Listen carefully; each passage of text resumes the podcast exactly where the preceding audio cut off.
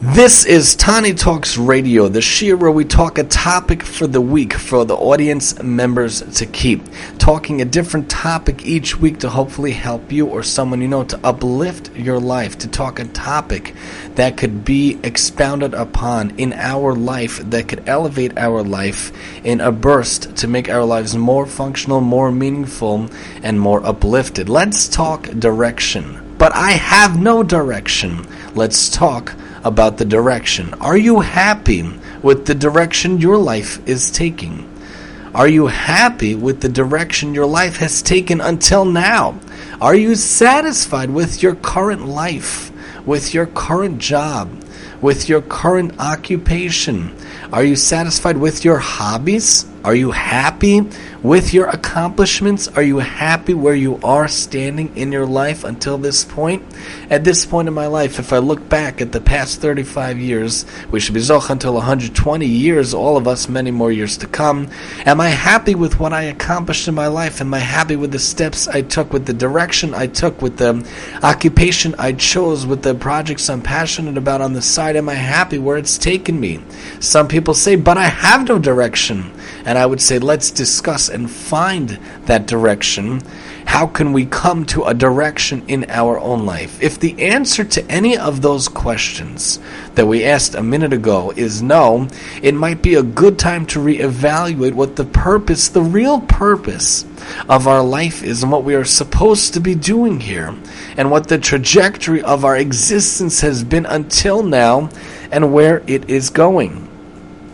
Where is it going? There is much to do in this world, and even if you think you did a lot in your life, I believe we always have more to do, more to accomplish, and more to fulfill.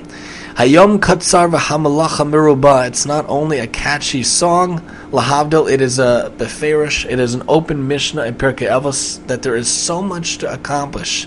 In v'lo ben chorin. The day is short. There's much to do. You can't say that I won't do anything. You have to at least start. You might not be able to fulfill. You might not be able to finish what you started, but you have to at least start. There's much to do. There's much to accomplish. The day is short, only 120 years. We should be zochatu of good, fulfilling, happy years. But you have to make sure to use those days in proper ways. Unfortunately, however, some people feel empty and lost at different points in their lives especially in midlife, especially when kids are out of the house. Many people in life have what is called a midlife crisis. Some of us earlier than midlife have existential crises as well. There are points at different points in our life where we pause and say, Is this what I want to do? Do I want to be teaching? Do I want to be a therapist? Do I want to be a doctor? Do I want to be a lawyer? Is this what I'm doing with the rest of my life? Is this what I want to do with my whole life? 30, 40, 50 working years. If you don't like what you do, if you don't love what you do, then we're going to have a problem. You're going to have a problem because you have all of those years. You're going to be upset waking up and angry waking up and sour and just not fulfilled. Hashem wants you to be fulfilled. Hashem wants you to be happy. A happy person can be more fulfilled. A happy person can accomplish more, can do more, and can enlighten the world more. If you are mad because you're an accountant or a CPA, you're mad with your job, with your cubicle, with your position in life, it is up to you to change it. No one else can do that. Don't wait till 40, 50, 60, 70 where you're at a midlife or later in life crisis and then reevaluate. Think about it today as we think about ending the Sefira period in just a couple of weeks, not even a couple of weeks, and really a week and a half or so when we come to the to the end of the trajectory to accepting the Torah, which was the zenith of our existence as a nation, Think about what the trajectory of your life, what is the zenith, the pinnacle, what do you feel like is one of the climaxes in your life that you're able to climb and reach and accomplish? If we can't pinpoint anything, then there's a problem. What is real in life? What is purposeful in life? What can be accomplished in life? Interestingly, Wikipedia explains Lahavdil, a midlife crisis is a transition of identity and self confidence that can occur in middle aged individuals, typically 45 to 65 year olds I would say that it doesn't have to happen at that age. We can have our own existential crisis much earlier on 20, 30, 40, even before the 45 to 65 years old when we think of the guy trading in his minivan, buying a Harley Davidson motorcycle, and jetting off into the sunset. Or we could think about the guy trading in his Suburban and getting a two person convertible that makes no sense on any level when he has a family of a couple of kids. Really doesn't make any sense. The phenomenon is described as a psychological crisis brought about by events that highlight a person's growing age, inevitable mortality, and possibly lack of accomplishments in life. This may produce feelings of intense depression, remorse, and high levels of anxiety, or the desire to achieve youthfulness, or make drastic changes to their current lifestyle. Read Changing Minivan for Motorcycle or feel the wish to change past decisions and events. Studies on midlife crisis show that they are less common than popular believed, according to a study in 2012 by Vaillant. In his 75-year longitudinal study on adult development, he found midlife crises were rare experiences for people involved in the study. The term was coined by Elliott Jaques in 1965. The common examples are a man buying a hugely impractical sports car or motorcycle. There it is in midlife or purchasing a property and moving far away to find himself, we should never know from any of those terrible examples, among many other examples. There's also the idea we mentioned, hinted to before, of an existential crisis, as explained by Wikipedia, which is not as age specific. Existential crisis, also known as existential dread, are moments when individuals question whether their lives have meaning whether their lives have purpose, whether their lives have value, and are negatively impacted by the contemplation.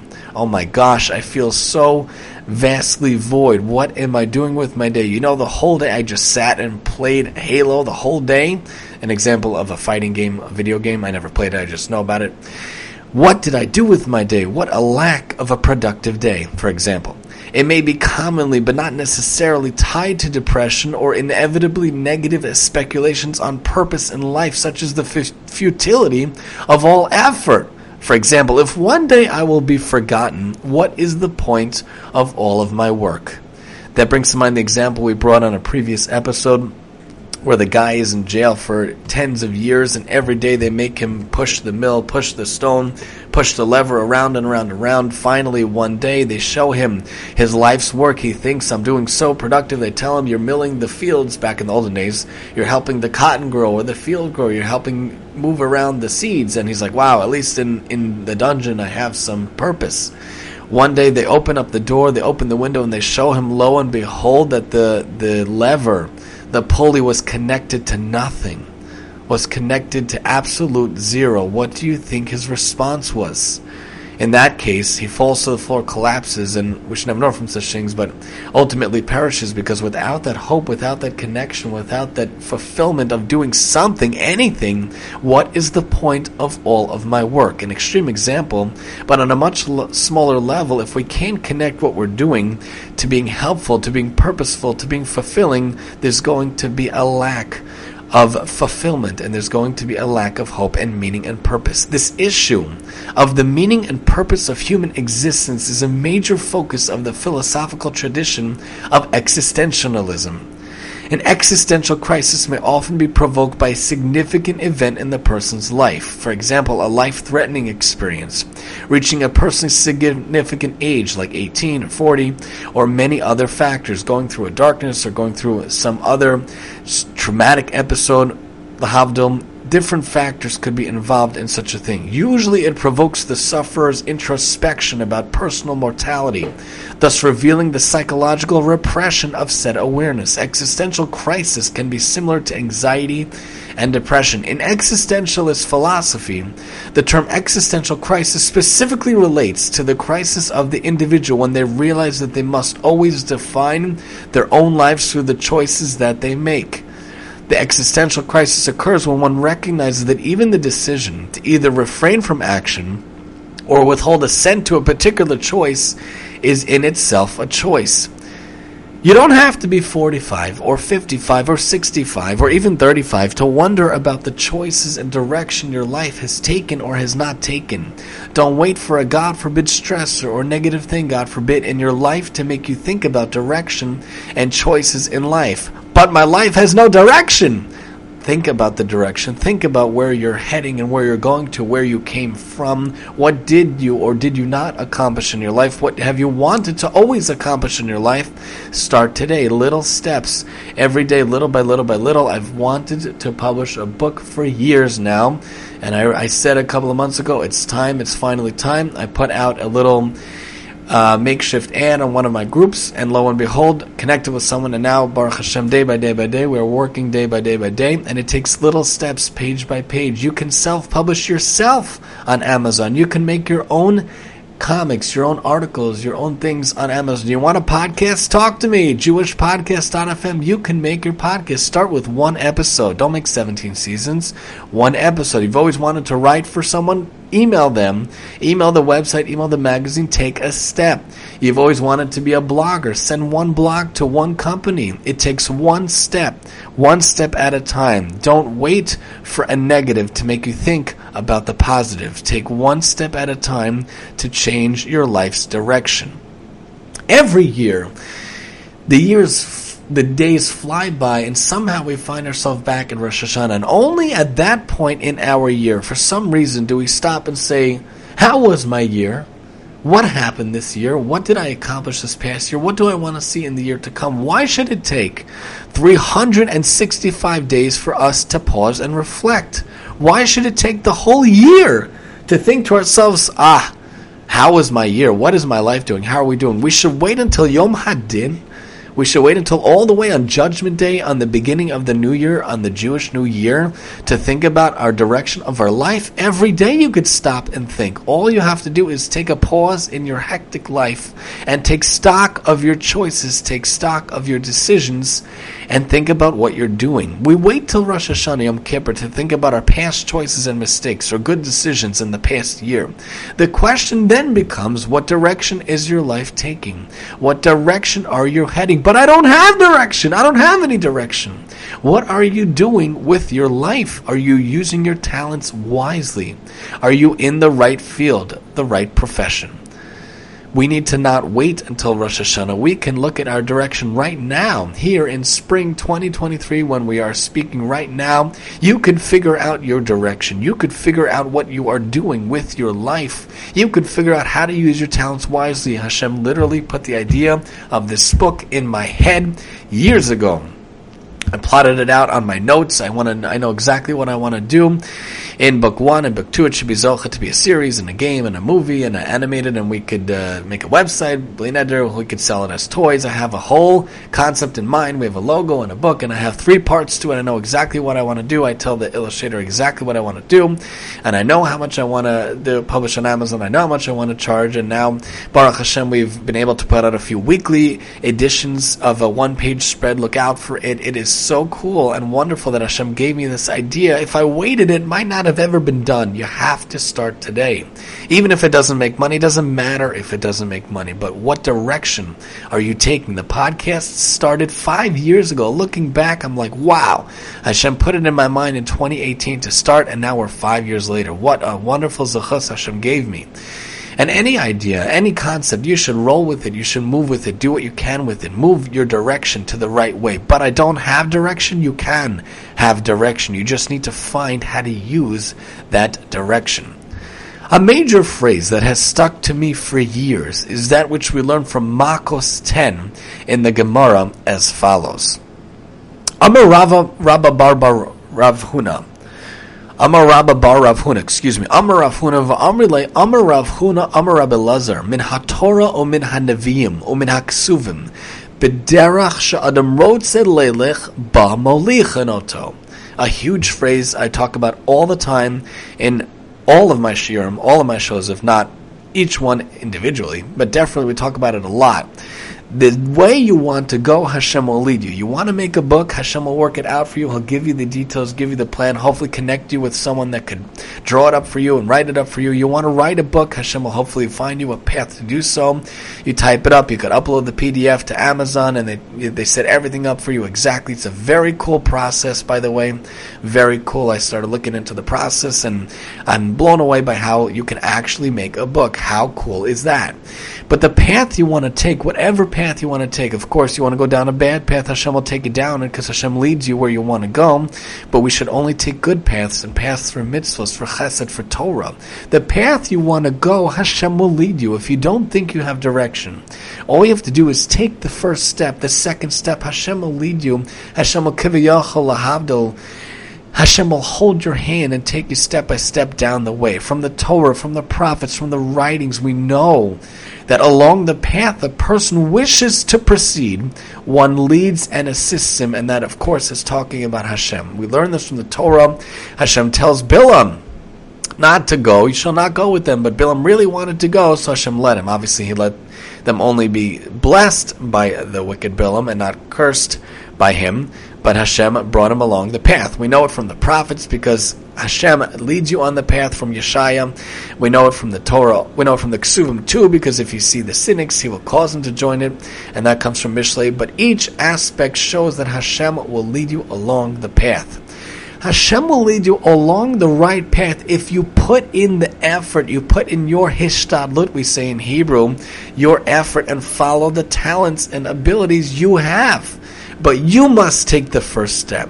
You must make sure to get out the front door and down the path that you're supposed to go.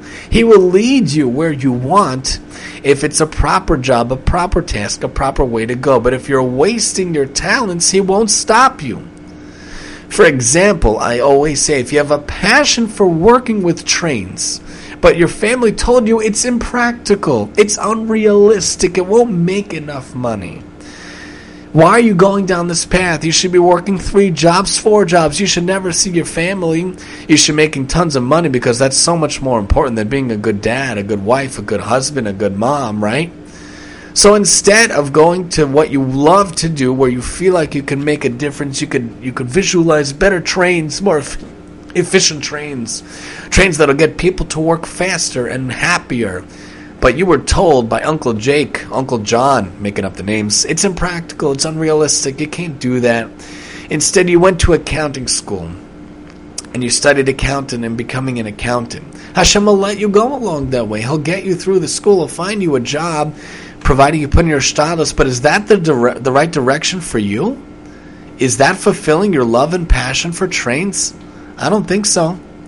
You may have missed the train pun intended.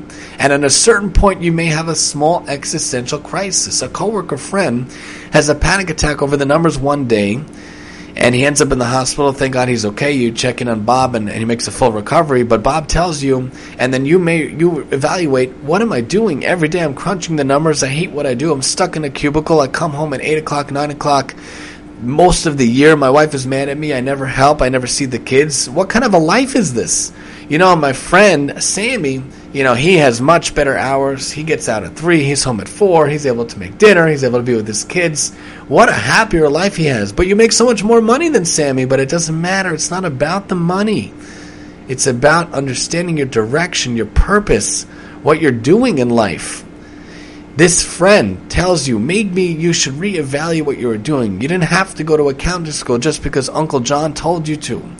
Maybe you could rethink why you're working with the numbers, why you're in the field in the first place when you really love trains. Only at 65 does this friend, Moses, change direction and finally love what he does. But what a tragedy.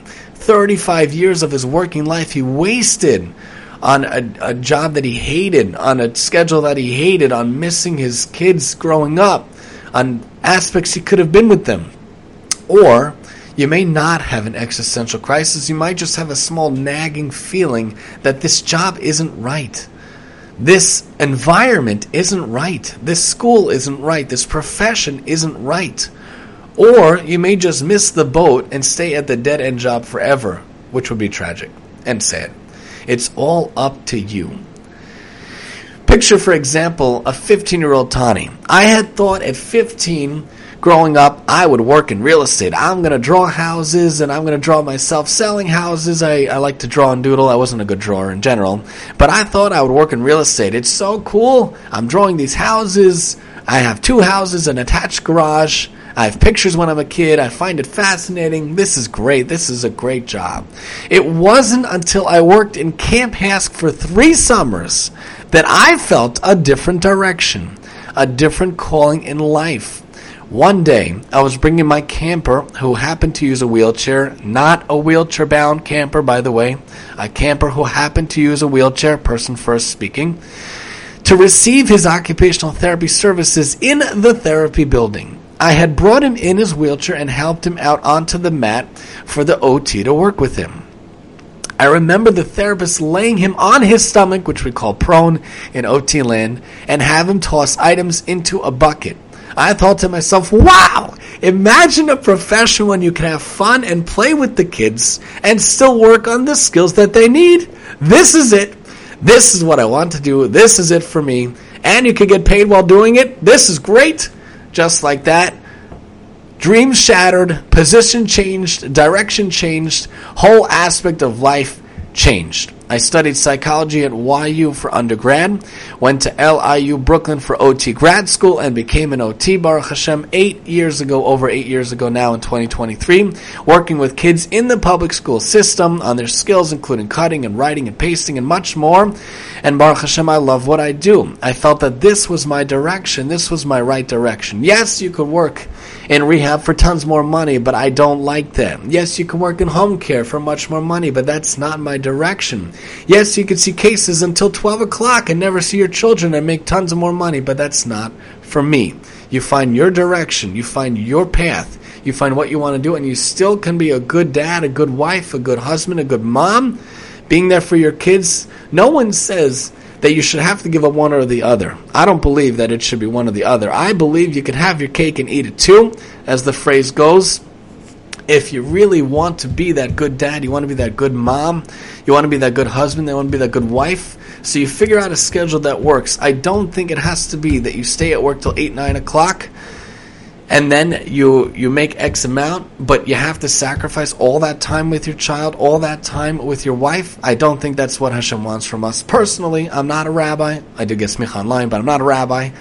I feel like there must be a better solution. I love the fact that I work for the Board of Ed and school finishes at 3, period. Some teachers have to stay late, period. Our contract says literally 8 to 2.55. Those of us who do 8.05 to 3, whatever. You're home, you're done by three, you could be home by four. Four to five is like my don't touch this, this is meal prep time. You know, five to six is when we eat. And then we do bath night and laundry night, different ways of, of figuring it out. And then, you know, the kid, we get them into bed by six, seven, or whatever. And then it's hang out with wife time. We have to have a way to set up our day that it could be realistic juggling things can you imagine if just for a few extra bucks I changed into the wrong profession for me, into real estate or accounting? I wasn't home till 9 or 10 o'clock at night? What kind of life is that?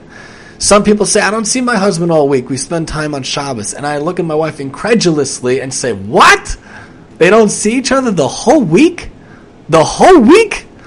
That's crazy. That is crazy. That is not my direction. And in this class, this we're talking that is a crazy direction. When you feel a calling, you feel a direction, you have to do something with it. You have to follow it and make sure if you don't have any direction, then you sit down and you assess what can you do with your life. We talked about this a couple of weeks ago. That amazing article from Aish from Sara Rigler. If you had the whole day and you could do anything you wanted, you didn't have to worry about money, what would you want to do with your day? And don't tell me, you know, doing laundry and uh, cleaning up the stains from the kids uh, dropping uh, oranges all over the floor. I'm not talking about that. Aside from that.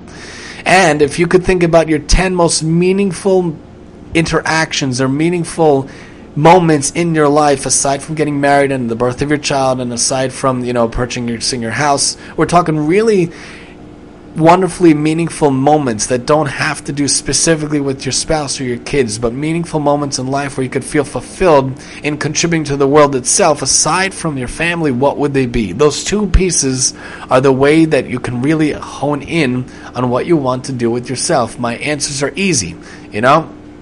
If I could do anything with my time, I wouldn't worry about money or worry about how to do things, it would be doing radio and audio and it'd be working on the children's book and different side projects. Easy, simple, done. You know, people have talents, people are great. My wife is an excellent writer, an excellent editor, and a singer, and a lyricist. Very easy answers, but some people don't have the answer. So you sit down and you make a cons and pros list of what you want to do or not, or you write down what you like to do or want to do or could accomplish in this life or in this world. On the side, I felt a calling, a direction to do something, something with my voice and do something, something with kids. The height of Corona, when everyone is home, and we have to figure out how to work with kids remotely. One of the things I pulled out was Where's Waldo. I love Where's Waldo. I think it's a great concept, and I tie in writing to it. You have to find Waldo, his friend Wenda, Wen, Wenda, I think. I think. Some say it's his girlfriend, some say it's his wife. Let's say it's his wife, Heveshis Chayil and and you have to find Odlaw, which is his enemy, and then you have to find Wolf, which is his dog, and then you have to find Wizard Whitebeard, who apparently transports him through time, and then you have to find the glasses and the scroll and the binoculars and the camera and the key. In every picture, which is a double spread, you have to find this. And I felt to myself from Hashem, what is the reason that there is only Where's Waldo? Why is there no other s- version? Why is there no other side aspect to it?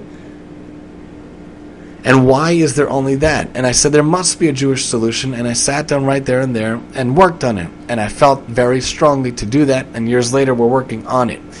On the side of that, I also felt a calling, a direction to do something with my voice in a radio and an audio style way. When I was in college in YU, one of my favorite things to do was to be on the radio. It was Tuesday nights for an hour I hosted a social platform show for an hour with a phone call in line, the computer on Gmail and GChat, the microphone and headphones, the works. I look forward to it every single week, to that hour when I could be live on the radio waves on the microphone. Fast forward how many years 12 years later, actually, and we're on the radio, we're on live, which is wonderful, but in a much more fulfilling way, in a much more beautiful way, in a Torah way, not a social way, wasting time, but in a really wonderful way with a phone line, with an app, and with an ability to be heard online on the computer. How cool! Kind of totally making up for the the the the not great way in YU and now a much better way nowadays. And I look forward every week to that hour. I love it. I love radio. It stayed with me over the years, the burning desire and passion to be on the radio. The question was how to do so, what to do to be able to make it more purposeful. So at first, the podcasts were born when we did Tani Talks OT, we call it now. Of course, that was the first show that came about. Then Tani Talks Pirkei Avos was the second show, almost at the same time.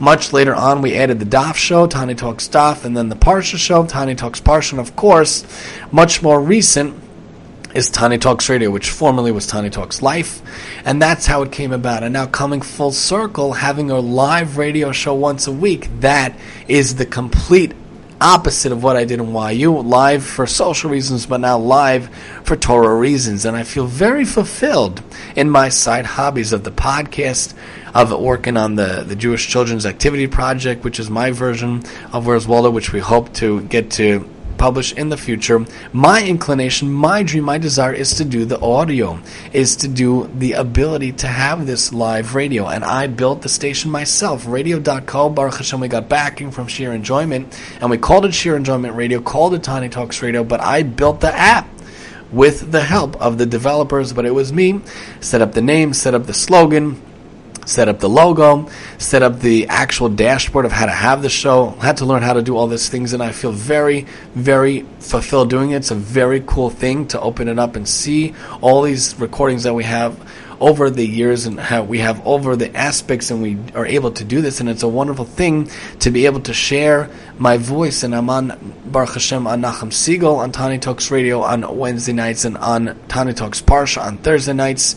So it's a wonderful thing to be able to have this. My dream is to be full time as a radio guy, to be full time working on the children's project and the other things, and of course a dream, a dream, a dream. Top, top, top is to be on stage for a TED Talk. That would be awesome. So that's a direction that I am on, that I wanted to take little by little, but I have to take each step. Of course, I use the acoustic guitar as a side hobby, Baruch Hashem. My mom sponsored me to get the best guitar ever, and we use that now to write and sing songs and play music over the years. I recorded as well. But you got to take that direction. You got to follow through. It wouldn't make sense to tell you to take your direction if I don't take my direction. So I'm giving you personal examples myself of the directions to take. A direction can be taken, unfortunately, and it can fail. I did try to get published of the. I made a PDF version of like a sample. I was rejected from probably 12 publishers. I was rejected from so many people. It was very dejecting. It took me a couple of years to get over that and to start afresh and to start anew and to do it myself. When you want to get something done, you do it yourself. That's why Amazon is awesome. You could self-publish. Take that, publishers who said no. You'll, yeah, you're gonna kick yourself in the foot one day when it goes big, right? So that's the solution. When you want to get it done, when there's no radio out there, you make your own radio station sheer enjoyment radio. And that's why you have to make sure to make your own way of going about things. You know, there's Z100 out there and there's this out there, but look, there's a J Root and look, there's a Nachum Segal network, which is amazing to be on he made that he had that dream. He made that that go and i had that dream and i made that go you have to follow and you got to do it yourself. Sometimes you need to do things yourself. No one will do it for you. You have to reinvent yourself and you try try try again. I also say persistence is key. I was rejected 12 times from publishers. As a side note by the way j.k rowling was also rejected from like 11 or 12 people and look how massive she got so you never know. But you have to start afresh, you start anew. And I kept badgering at the newspapers, and finally, Baruch Hashem, very recently here in 2023, we actually were able to publish a few versions of the Jewish Children's Side Project, which I think is awesome and makes me very excited. So that's my direction. We all need to think of the direction we want to go. What direction do you want your life to take? Where do you want your life's trajectory to go? Rabbi Sacks, Sal points out on Aish.com Smartphones can do amazing things, few more amazing than Waze, the Israeli designed satellite navigation system acquired by Google in 2013. But there is one thing even Waze cannot do it cannot tell you where to go. It can tell you how to go somewhere, it can tell you how to get somewhere, but it cannot tell you where to go. That is something you must decide yourself. The most important decision we can make in life is to choose where we want eventually to be. Without a sense of destiny and destination, our lives will be directionless. If we don't know where we want to go, we will never get there no matter how fast we travel. Yet, despite this, there er, are people who spend months planning a holiday. A holiday. There are months People spend months planning a vacation, but not even a day planning a life. How crazy is that? They simply let it happen. So it is in the life of nations and individuals. If you see what happens to you as a mere chance, your fate will be governed by mere chance. That's what the sages say when the Torah says, and it came to pass. It's a preclude to tragedy. If you simply let things to come, you will find yourself exposed to the vagaries of fortune and the whims of others. If you believe you are here for a purpose, your life will take on the directedness of that purpose. Your energies will be focused. A sense of mission will give you strength. You will do remarkable things. This and that was the special insight Jews brought to the world. They did not believe, as people did in ancient times and as atheists do today, that the universe is governed by mere chance. The people who change the world are those who believe that life has a purpose, a direction, a destiny. They know where they want to go and what they want to achieve. In the case of Judaism, the purpose is clear to show what it is to create a small clearing in the desert of humanity where freedom and order coexist, where justice prevails, the weak are cared for, and those in need are given help, where we have the humility to attribute our successes to God and our failures to ourselves, where we cherish life as the gift of God and do all we can to make it holy. In other words, precisely the opposite of the violence and brutality that is today being per- perpetrated by some religious extremists in the name of God. To achieve this, though, we have a sense of collective purpose. We have to have that sense of collective purpose. This is the choice that Moshe, speaking in the name of Hashem, sets before the Israelites Mikra or Mikra. Does life just happen? Or is it a call from God to create moments of moral and spiritual beauty that redeem our humanity from the ruthless pursuit of power? To give human life the dignity of a purpose. That is what Jews are called on to show the world. Find your direction. But I have no direction. Find your direction. Find what you can do. Find what you can accomplish. Follow the direction. Hashem will lead you along the way. Rabbi Tatz points out on Aish.com, we choose a direction, perhaps feeling that this must be the correct one. This must be the correct one. Tomorrow we are forced to wonder how we could possibly have seen things that way yesterday. The situation appears exactly opposite now, and of course, the next day we feel even more confused. Eventually we lose confidence in our sense of direction altogether. Life then becomes a halting, faltering business. Three steps ahead today, two, two backwards tomorrow, and so often no more than helpless circles with the dismay of crossing our own tracks repeatedly. So our ordeals are confusing. That is their essence. Our task is to develop the tenacity to hold on to the truth even when tempted to see it change. Our goal is to break through into clarity.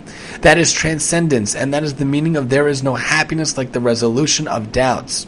The greatest happiness is simply knowing one's direction. Even if one has not yet started along the road, simply knowing which road to follow in life is a great elation. Torah is that direction, one's personal portion in Torah is that road. Think about what you love to do most in life. If you could do what you love, what would it be? If you have all the money in the world and all the time in the world, what would you do? That's a way to define what you should do. The answer for me is audio, radio, the children's project, the children's books, and hopefully a children's franchise of my idea, and OT. What is the answer for you? That's the famous example we're talking about from Sara Yoheved Rigler. We go through life without thinking about our path. We follow the route laid out by society, going to college, finding a job, getting, a mar- getting married, raising a family, with no clear sense of the unique mission entrusted to us. We're pulled in many many different directions, feeling compromised in what we do and are guilty for what we don't. Identifying our mission according to Rabbi Aryeh Nivin, and we've talked about this before, it is the first step in leading a life of vibrancy and joy. When you intersect with your life's purpose, he explains, you feel excitement. Knowing your personal mission is essential preparation for life, not just for Rosh Hashanah. God gives each of us life, health, livelihood, and everything else. We should always be Zocha. What is your plan for how you propose to use the life that God gives you? What is your direction? The CEO is not going to dole out a million dollars in a budget to an employee who doesn't have a carefully worked out proposal. Two methods, again, and I repeat, from Rabbi Nivin, as pointed out by Sara Rigler on Aish. Number one, to define your mission, to find your direction in life. But I have no direction. Listen to the wisdom of Aish, of Rabbi Nivin, and Sara Yoheved Rigler. Ask yourself and write it down. What were the five or ten most pleasurable moments in my entire life? My five or ten most pleasurable moments in my entire life. And I'm not saying the best tasting strawberry daiquiri you had in your life. I'm not saying the best Shirley Temple you had when you were bar mitzvah. A real pleasurable moment that you could define when I was listened to by a thousand people and a thousand people were able to be impacted by my words, that was one of my pleasurable moments in life. When I was able to have that week published and someone told me they loved what we did on the page spread, that was a pleasurable moment. Number two, ask yourself if I inherited a billion dollars and had six hours a day of discretionary time and the kids are at school, and I literally could sit what would I do with the time and the money? When answering the first question, we need to eliminate the universal transcendent moments, such as witnessing the beauty of nature or listening to music. Your mission may have to do with that, but it's on a much more individual lesson, and it's not talking about when we're looking at the Grand Canyon. We need to figure out how this is the life's purpose. As Rabbi Nivin puts it, we feel a moment when we say, This feels so good that I could do this all day long. A person may think, What should I do for weeks and weeks and weeks? What should I do?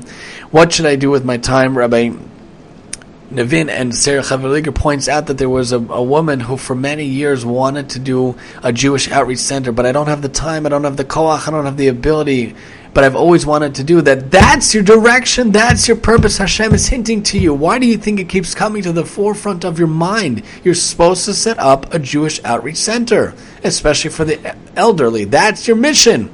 Are you kidding? I don't have time. I don't have ability.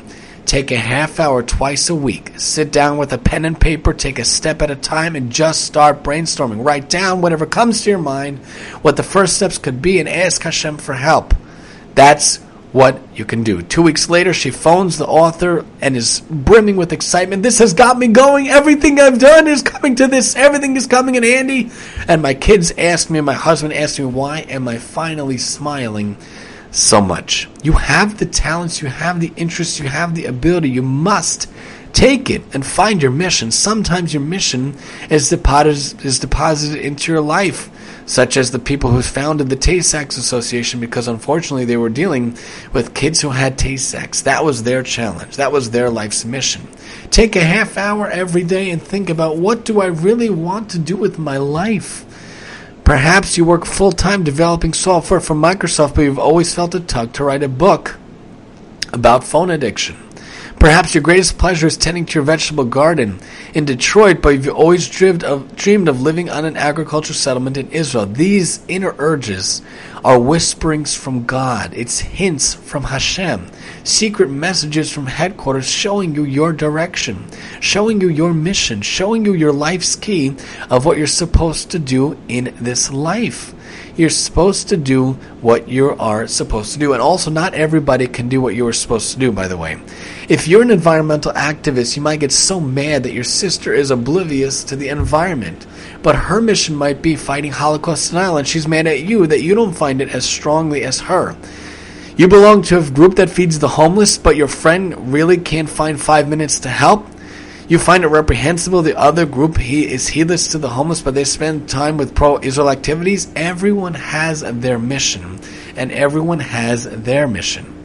And that is the gateway to true tolerance and support. Understanding your mission validates your life, understands you, and releases you from comparing yourself to others. I know my mission. Not everybody could podcast. Not everybody cares about radio. Not everybody cares about the Jewish children's thing. Not everybody even cares about OT. Okay. But they care about what they care about, and you care you care about what you care about, and that's what you're here to radiate. Doesn't exempt you from global responsibilities like raising your family, raising children, and giving tzedakah.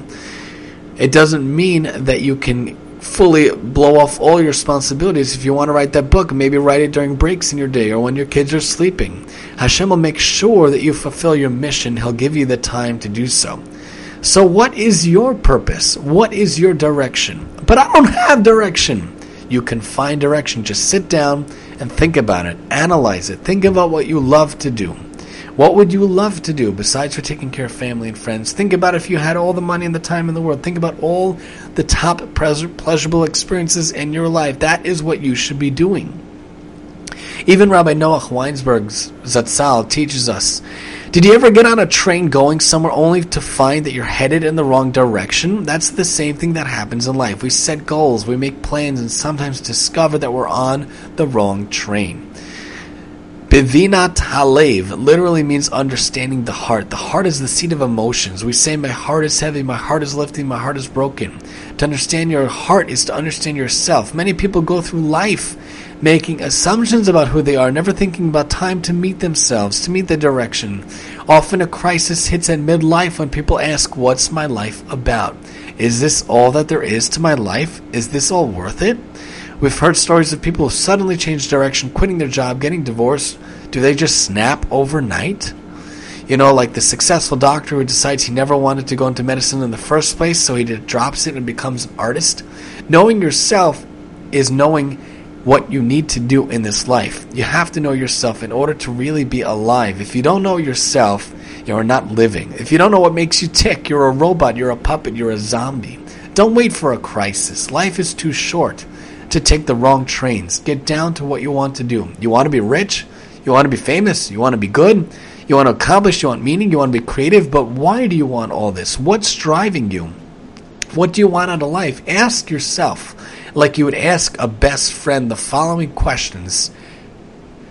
It. Excuse me.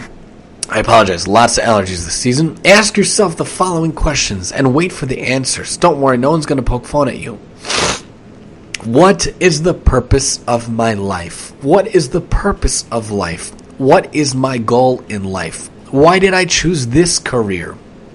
How do I spend my spare time? Obviously, not recuperating, rejuvenating when you're reading a good book or watching a good show or whatever, lahavdil. How do I spend my spare time, my fulfilling spare time? What is my motivation for doing what I do? What really makes me happy? Am I as happy as I want to be? Is it more important to be rich or to be happy? A lot of people mess that question up. Is it more important to be rich or to be happy? In fact, Pirkei Avos teaches us Ezahu Ashir Hasameach Bechalko. The really rich person is the one that is happy with his lot. Question 9 What are my future plans and why? And 10 What are my secret dreams and ambitions? Don't be surprised if the answers aren't immediate. It may take months. Stick with it. Find out what makes you tick. The answers are hiding in there. And the most important question to ask What am I leaving, living for? If you don't know what you are living for, then you don't know what it is worth to die for. We should never know from such things. But some people don't even know what it is worth to die for, but they don't even know what is worth to live for. What are you living for? What are you doing? Think about your skill set, your life. Think about how you could fuse the two. What can you do? Find your mission. Find what you're supposed to do in this life and find what you're really supposed to do to accomplish in this life.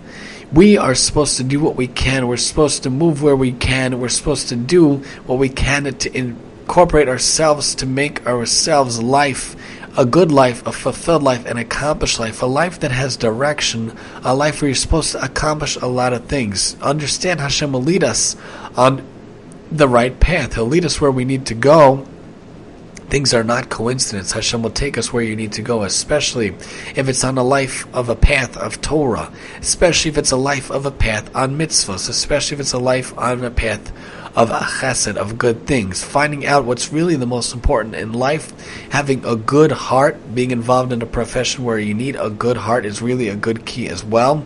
Pushing ourselves to do what we can in this life is fantastic, but we need to make sure we're on the right path. I want to end with two stories that highlight a direction in life from Aish.com from Nesanel Safran. Knock, knock, Cindy said as she opened the door to her younger sister Sherry's camp bunk. While she had been going to Camp Lakeside for years and knew the ropes, she wanted to make sure Sherry was adjusting well in her first summer away from home. Oh, hi, Cindy, Sherry greeted her with a big smile. Hi, you hadn't come by during afternoon break for a couple of days, so I wanted to make sure everything was okay. Everything's great, Sherry beamed. I really like this camp, and the best part about it is my new best friend Karen. We spend the break time together. Actually, I'm on the way to meet her now. That's good, said Cindy. Karen stays here in the bunk with you? Sure, she sleeps right in this bed, Sherry said, pointing to the bunk bed over her own, and this is her locker right under mine. Hmm, sniffed Cindy. How come she got both the better bed and the better locker? What do you mean, Sherry asked. Everyone knows that the top bunks are better because no one climbs over you, and the lower lockers are better because you don't have to stand on a chair to reach them. You should make her trade with you, one or the other. Oh, said Sherry, her face falling. Well, anyway, it's no big deal.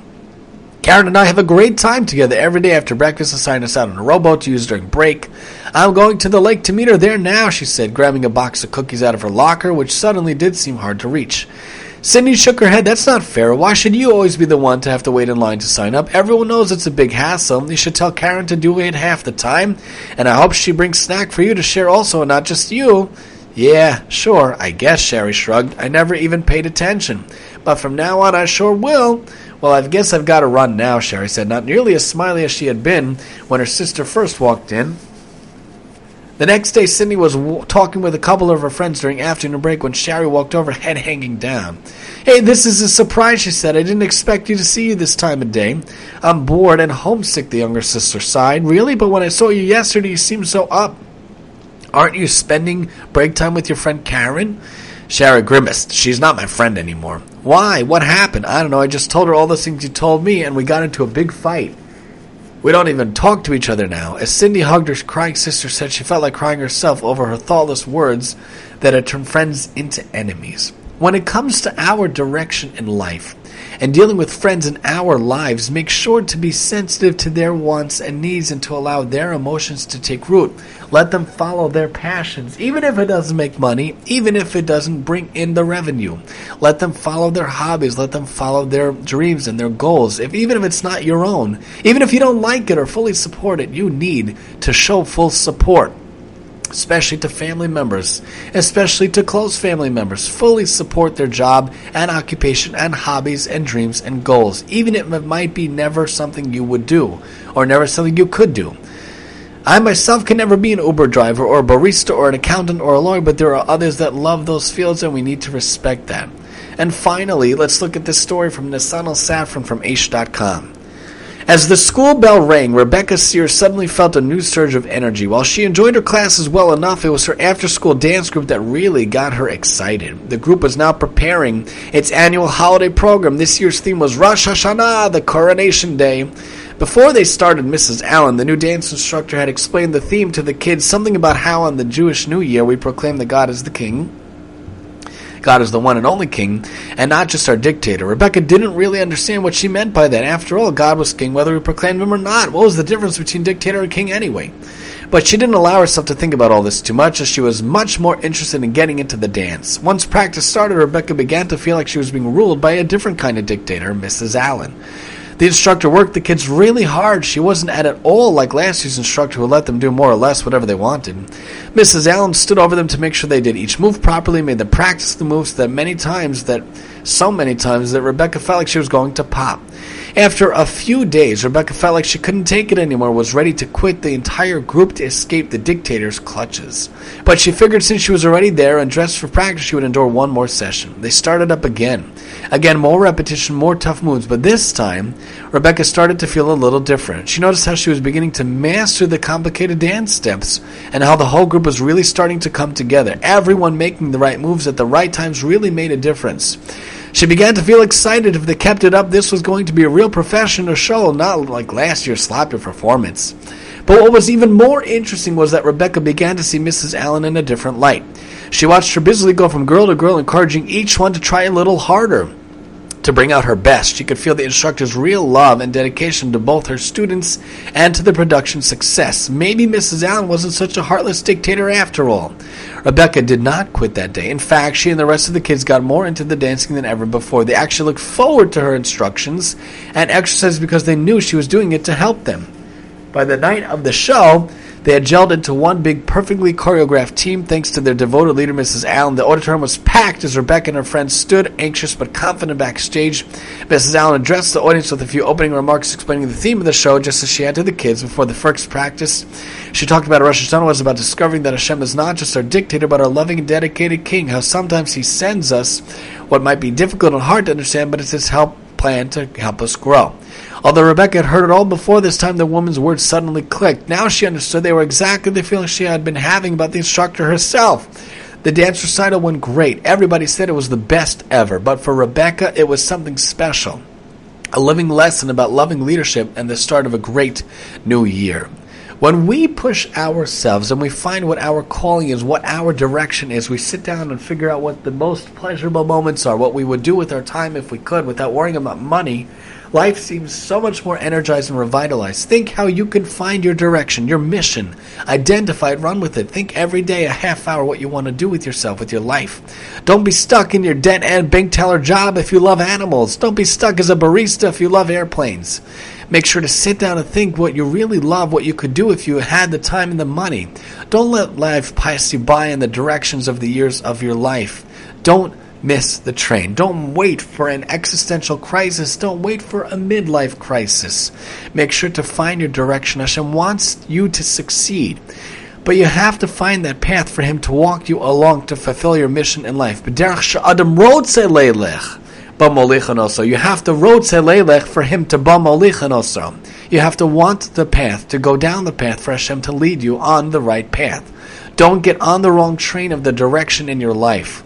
Don't board the wrong plane of your life. Make sure to identify your skill set, your passion, your abilities, and your capabilities and follow them regardless of setbacks. Hashem will have your back. The whole world will be so much more better with your contributions. This has been the, the Tani Talks Life, the Tani Talks Radio, rather, TTR, where we talk about the topic for the week for the audience members to keep joining us next time, God willing, next week here on the TTR. And I'm your host, Tani.